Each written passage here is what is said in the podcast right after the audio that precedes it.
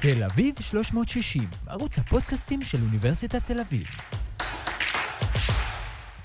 שלום לכם, אנחנו בעוד אה, פרק בפודקאסט תל אביב 360, אה, לי קוראים מיכאל מירו, והפעם אנחנו נדבר אה, על האביב הערבי, מה קרה למזרח התיכון, מה קרה לעולם הערבי, ונזכיר לכם שאנחנו עשינו שיחה על אסד ועל המשטר בסוריה, על סוריה החדשה, על סוריה הישנה, ובאמת הנושא הזה של אירועי האביב הערבי, שעכשיו אנחנו 12, כמעט 12 שנה מאז זה פרץ, בדצמבר 2010, והשאלה באמת איזה מזרח תיכון יש לנו, ואנחנו שמחים לארח אותך פעם נוספת, הפרופסור אייל זיסר, נזכיר שאתה מזרחן בחוג להיסטוריה של המזרח התיכון, וסגן הרקטור באוניברסיטת תל אביב, ובאמת, אביב ערבי, אביב זה נחשב לדבר טוב, אפשר לומר שקרו דברים טובים?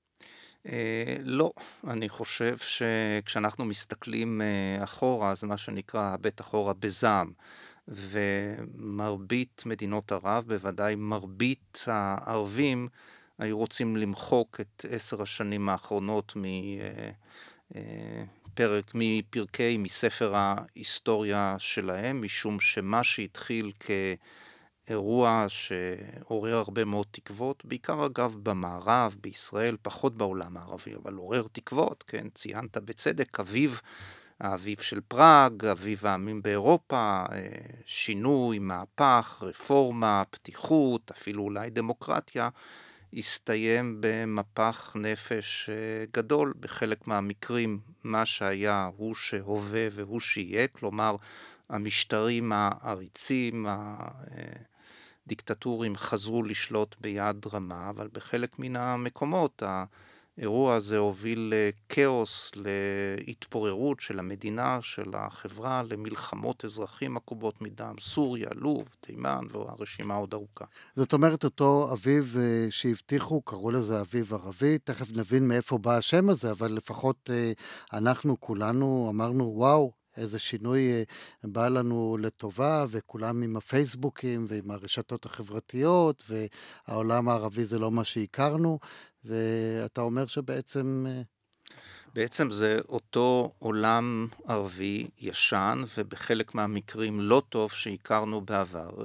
ראשית, יש את הנטייה שכשרואים בן אדם שפתאום אה, לובש, אה, אה, פושט את הגלביה או את הלבוש המסורתי ועוטה על עצמו חליפה, נו, אז הוא מודרני. זה לא כזה פשוט, אנחנו ראינו את זה במקרה של בשאר, שתואר כרפורמטור. אה, ובעצם גילינו שעמוק בפנים הדברים נשארו כשהיו, אבל בעיות היסוד של העולם הערבי, שמלוות אותנו הרבה מאוד שנים, וגם במידה מסוימת הובילו לפרוץ האביב הערבי, אה, מצוקה כלכלית נוראית, אה, דיקטטורה, דיקטטורה לא רק של השליט על בני עמו, אלא גם על, של אב המשפחה על בני אה, משפחתו, כלומר אפילו בתא המשפחתי הבסיסי אה, ביותר, כל, כל הדברים האלה כפו את עצמם אה, מחדש, ואותם צעירים חסרי מנוח שראינו ברחובות הערים הגדולות, זה דבר אחד להפיל משטר רקוב, מושחת, שבראשו שולט לרוב שליט מזדקן, חוסני מובארק ואחרים, זה דבר אחר לבנות אה, משהו חדש, ואת זה הם לא הצליחו לעשות. בוא ננסה היום ככה לראות מה היו הסיבות. אתה אומר שהסיבות הייתה, היו אה, תחושה של אה, תעוקה אצל אותם צעירים, וגם, בוא נאמר, חשיפה שלהם, האפשרות לדעת איזה עולם יש בחוץ. זאת אומרת, הרשתות החברתיות אפשרו להכיר את העולם שבחוץ. כן, אז אני חושב שאפשר לדמות את המזרח התיכון בכלל, את העולם הערבי בפרט, לשדה קוצים יבש בסוף הקיץ, שרק צריך להשליך גפרור והשדה הזה ניצת. אה, אבל צריך להשליך גפרור, והרבה שנים זה לא קרה. וכאן היה הצבר של, של דברים. קודם כל, אה, המהפכה הטכנולוגית, המדיה, פעם אדם לא יכל לדעת מה קורה מעבר לנעשה ברחוב, לנעשה לביתו, לשכונה או לכפר. כל מה שהוא למד זה דרך שידורי טלוויזיה ורדיו שנשלטו על ידי השלטון המרכזי. היום אתה נכנס לפייסבוק, היום אתה אה, רואה את הדברים ביוטיוב מתחוללים בו זמנית לנגד אה, עיניך. כלומר, המשטר איבד את השליטה על המידע, שהוא דבר מאוד אה, מרכזי, אה, וכשאש ניצתת במקום אחד, וזה התחיל בתוניס על רקע מקומי תוניסאי, אה, זה יתפשט מאור, מהר, מהר מאוד גם למדינות אחרות, למצרים. אני ל... מנסה ללכת על המשל שלך, שאני חושב שהוא משל שיפהפה, זאת אומרת, היה איזה סוג של שדה, שדה קוצים, או שדה חיטה יבש, יבש, יבש, אה, אה, שלא נקצר, ובעצם מה שהתחיל בתוניס, אמרו, רגע, רגע, רגע, זה בעצם גם בעיה שלי. אני אצא לפה, ואז בא עוד מישהו, ובא עוד מישהו, ונוצר אה, כיכר תחריר, למשל. נכון, בדיוק. הרבה חברים ועמיתים שלי ממצרים סיפרו לי שבאותם ימי הפגנות הירואיות שהביאו בסופו של דבר לנפילתו של חוסני מובארק, הם הם לא רצו להפיל בהכרח את מובארק, הם רצו לשלוח לו איזה מסר, תראה, צריך להביא לאיזשהו שינוי. הם אפילו לא התכוונו לצאת לרחובות להפגין, אבל הם רואים פתאום, לא בטלוויזיה הרשמית, אבל בערוץ אל-ג'זירה, בערוצי uh, טלוויזיה לוויינית אחרים, בפייסבוק, רואים אנשים יוצאים, ואז הם אומרים, בהחלטה של רגע, שאי אפשר לכן uh, לחזות או לצפות אותה, אפילו הם לא ידעו שהם יצאו יום לפני, הם יוצאים לרחובות ומחוללים את ה... את האירוע. זאת הייתה, זאת הייתה בעצם הדינמיקה, כיוון אני ש... אני רוצה, הבהרתי, אני חידדתי את זה לכיכר תחריר, מפני שאצל המצרים למשל, כשאתה מודיע על העלאה של מחירי הלחם, זה ברור מה עושים. זה, זה ברור. זאת אומרת, יש להם call to action, יש דברים שמציתים אותם אה, לצאת לרחובות. נכון, אבל כאן זה היה אחר, משום שאתה, בדרך כלל אנחנו יודעים מההיסטוריה של מצרים, יש העלאה של מחירי הלחם, אז... אה, בדרך... אני תמיד מתקנא בהם, איך הם יודעים להילחם. נכון, אז הם, הם יוצאים לרחוב, ואז המשטר מוריד את מחירי הלחם ומפטר את שר הכלכלה או את ראש הממשלה, והעניין אה, נגמר, וגם מי יוצא לרחוב? בדרך כלל השכבות הנמוכות, וזה הופך להיות לאיזה מסע של הרס וביזה. כאן, האנשים שיצאו זה בשר מבשורו של המשטר, זה משכילים, זה אה, השכבות הביניים, השכבות הגבוהות בחברה המצרית שאמרו בעצם אה, עד כאן, זה הפך להיות גל. שהשליט, ואם אנחנו משווים, תוניס, אה, מצרים, סוריה, בסוריה זה היה שליט צעיר, כוחו במותניו, בקושי בן חמישים שנה. גם בן אדם משכיל. גם בן אדם משכיל. עונה על הכללים. אבל במצרים, שליט מזדקן בן 83, ש, שבעצם כבר לא שולט ודי מנותק מסביבתו, והמדינה נשלטת על ידי מקורבים אה, מושחתים, ובמידה מסוימת, כשמובארק זז הצידה, כאילו הבעיות נפתרות. לקח להם עוד שנה, שנתיים, אבל הצבא חזר, ומי זה סיסי? זה בעצם מובארק אה, משופר, אז אנחנו רואים שדבר במהות לא, לא, לא השתנה. אתה יודע, אני מנסה להכניס למשוואה עוד מדינה ערבית, את ירדן. מה קרה שם? טוב, ירדן, סעודיה, מדינות המפרץ, כאן אנחנו מדברים uh, על uh, דבר אחר לגמרי. קודם כל, מצבם הוא אחר. ירדן היא מדינה קטנה. פעם היה נהוג uh, לומר בארצות הברית, בצ'ק אחד של כמה עשרות מיליוני דולרים, אנחנו מדי שנה במענק שנתי פותרים את הבעיות של ירדן.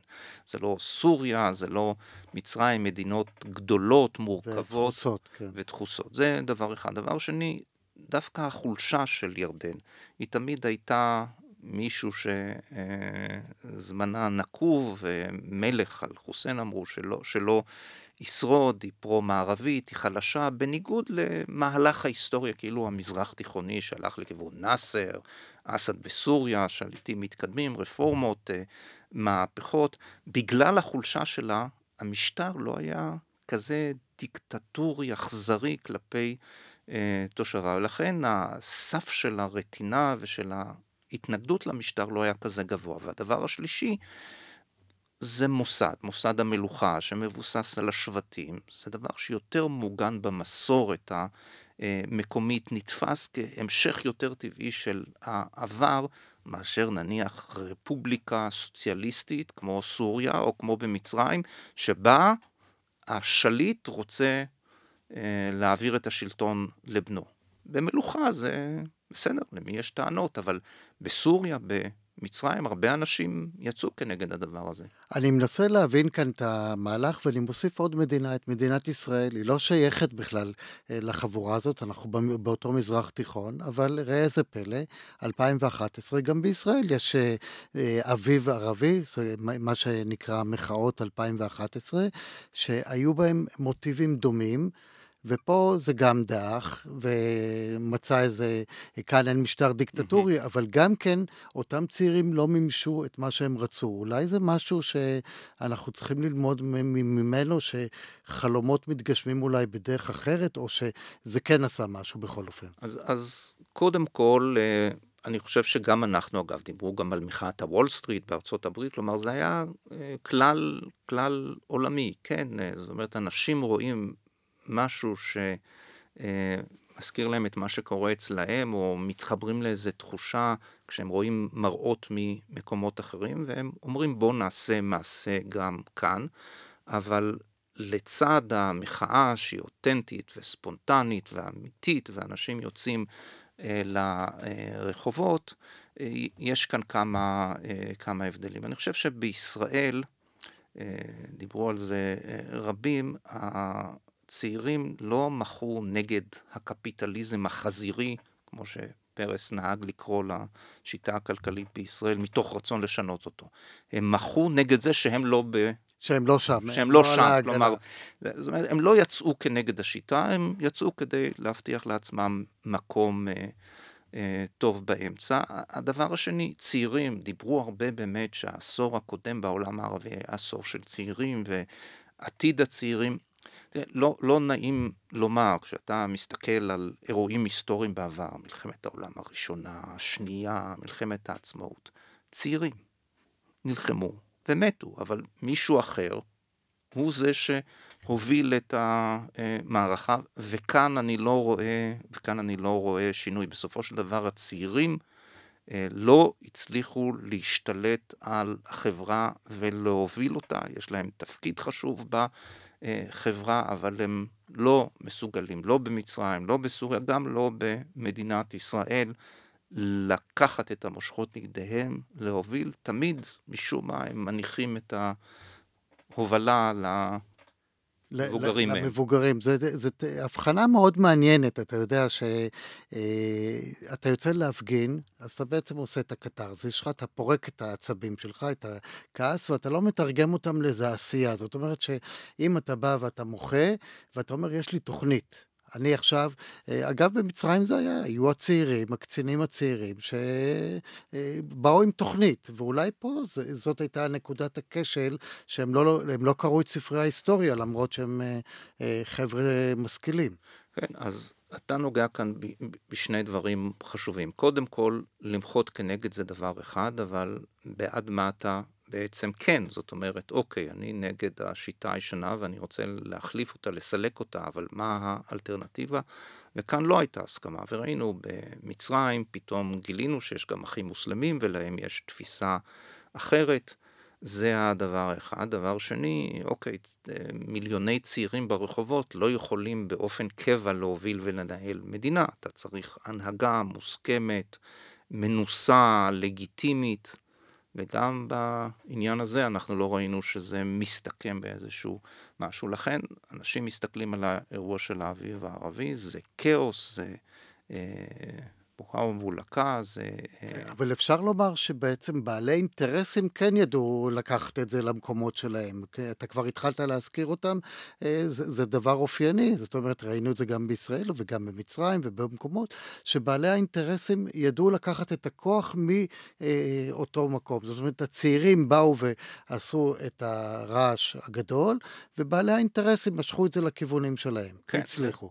ובעצם אנחנו אה, חזרנו בעולם הערבי, בעיקר במדינות כמו מצרים ותוניס, שהן באמת אה, מדינות יותר אה, יציבות ממוסדות, למאבק ההיסטורי בין הזרם האסלאמי, שרוצה מדינת הלכה אסלאמית, והאסלאם הוא כוח מאורגן, גם אם אנחנו לא רואים אותו, אבל אתה לא צריך תאים של מפלגת האחים המוסלמים. כל מסגד וכל דרשן הוא בעצם שליח בפוטנציה, והסנטימנט האסלאמי מצוי אצל כל אחד ואחד, ואתה אומר לו, אם אתה מאמין באל ומוחמד והקוראן, אז בוא...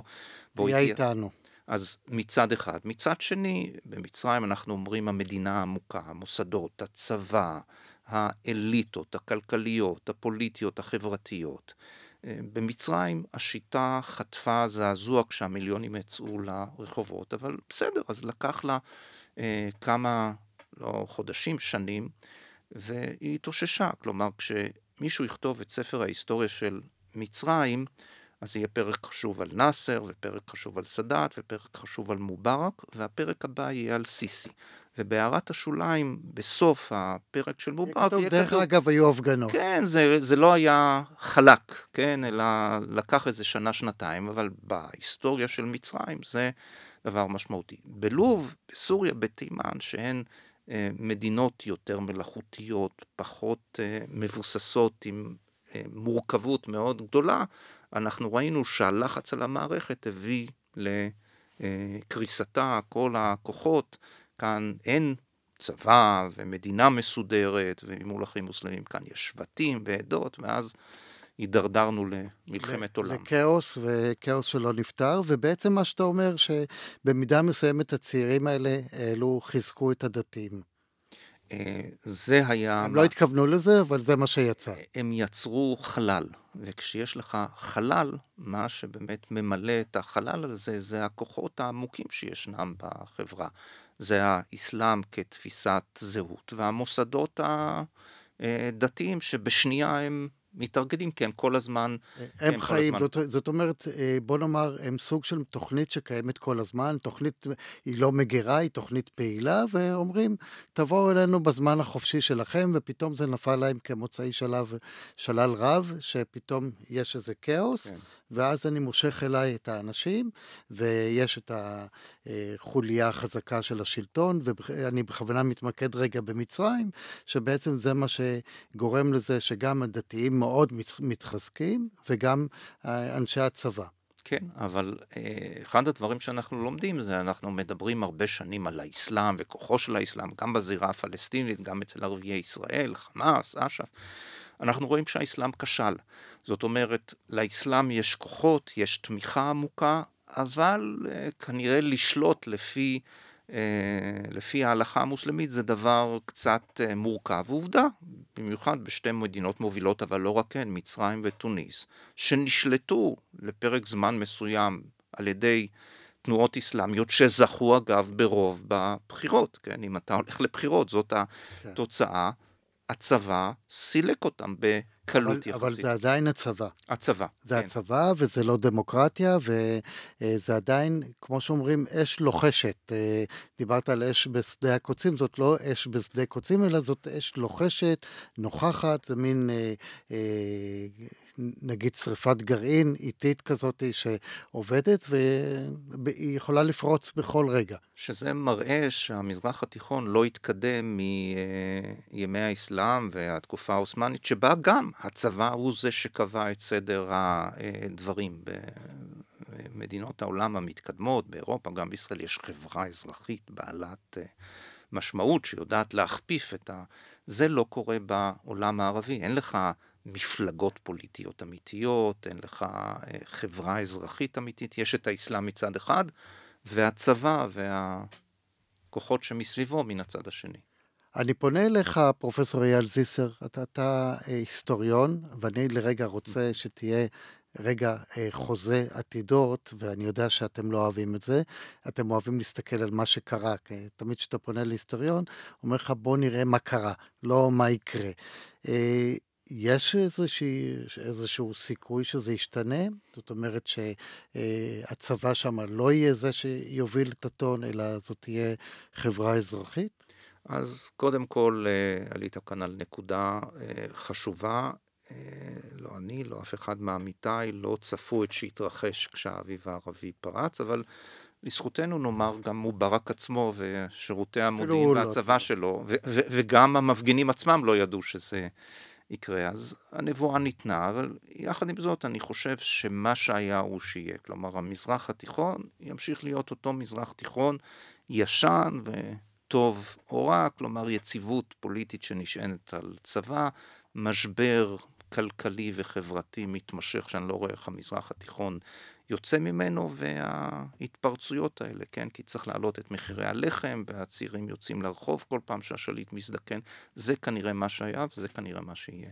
ואתה אומר שעם כל ההתקדמות הטכנולוגית, כי אני מנסה רגע להבין את זה, שבעצם אה, יכול להיות שהייתה לנו טעות אופטית לאנשי המערב, אלה שמסתכלים ברוח מערבית, שאולי בכל אופן השינויים הטכנולוגיים האלה יביאו לאיזה סוג של שינוי איטי, אבל יביאו לשינוי. שיש אופציה אחרת, זאת אומרת, אפשר גם לחיות ברווחה. אה, נכון, זה הדבר האחד. הדבר השני... אני רק מחבר בהערת ביניים, למשל כל ענייני הגז. אמנם גז אני לא ממש מת עליו, אבל המצרים כן נכנסים, כן חושבים שזה חשוב להם. זאת אומרת שהפרוספריטי כן יכול לבוא דווקא מהכיוון הזה, שלא הייתי רוצה אותו, אבל הוא נוכח. גם בשאר אל-אסד וגם חוסני מובארק קיבלו ציונים טובים מקרן המטבע הבינלאומית, מהבנק העולמי. כלומר, אה, הייתה שם רווחה, היה שם שגשוג. הבעיה היא שזה לא הגיע אה, למטה. ו... שגשוג לשכבות מאוד לשכבות מסוימות. לשכבות מאוד מסוימות וגם מאוד מצומצמות, שכשאתה משווה את זה לישראל אז אין מה להשוות, כי בישראל אתה אומר, בסדר, יש עניים, חצי מהאוכלוסייה, המון. במצרים זה 99% מהאוכלוסייה, שהוא בכלל...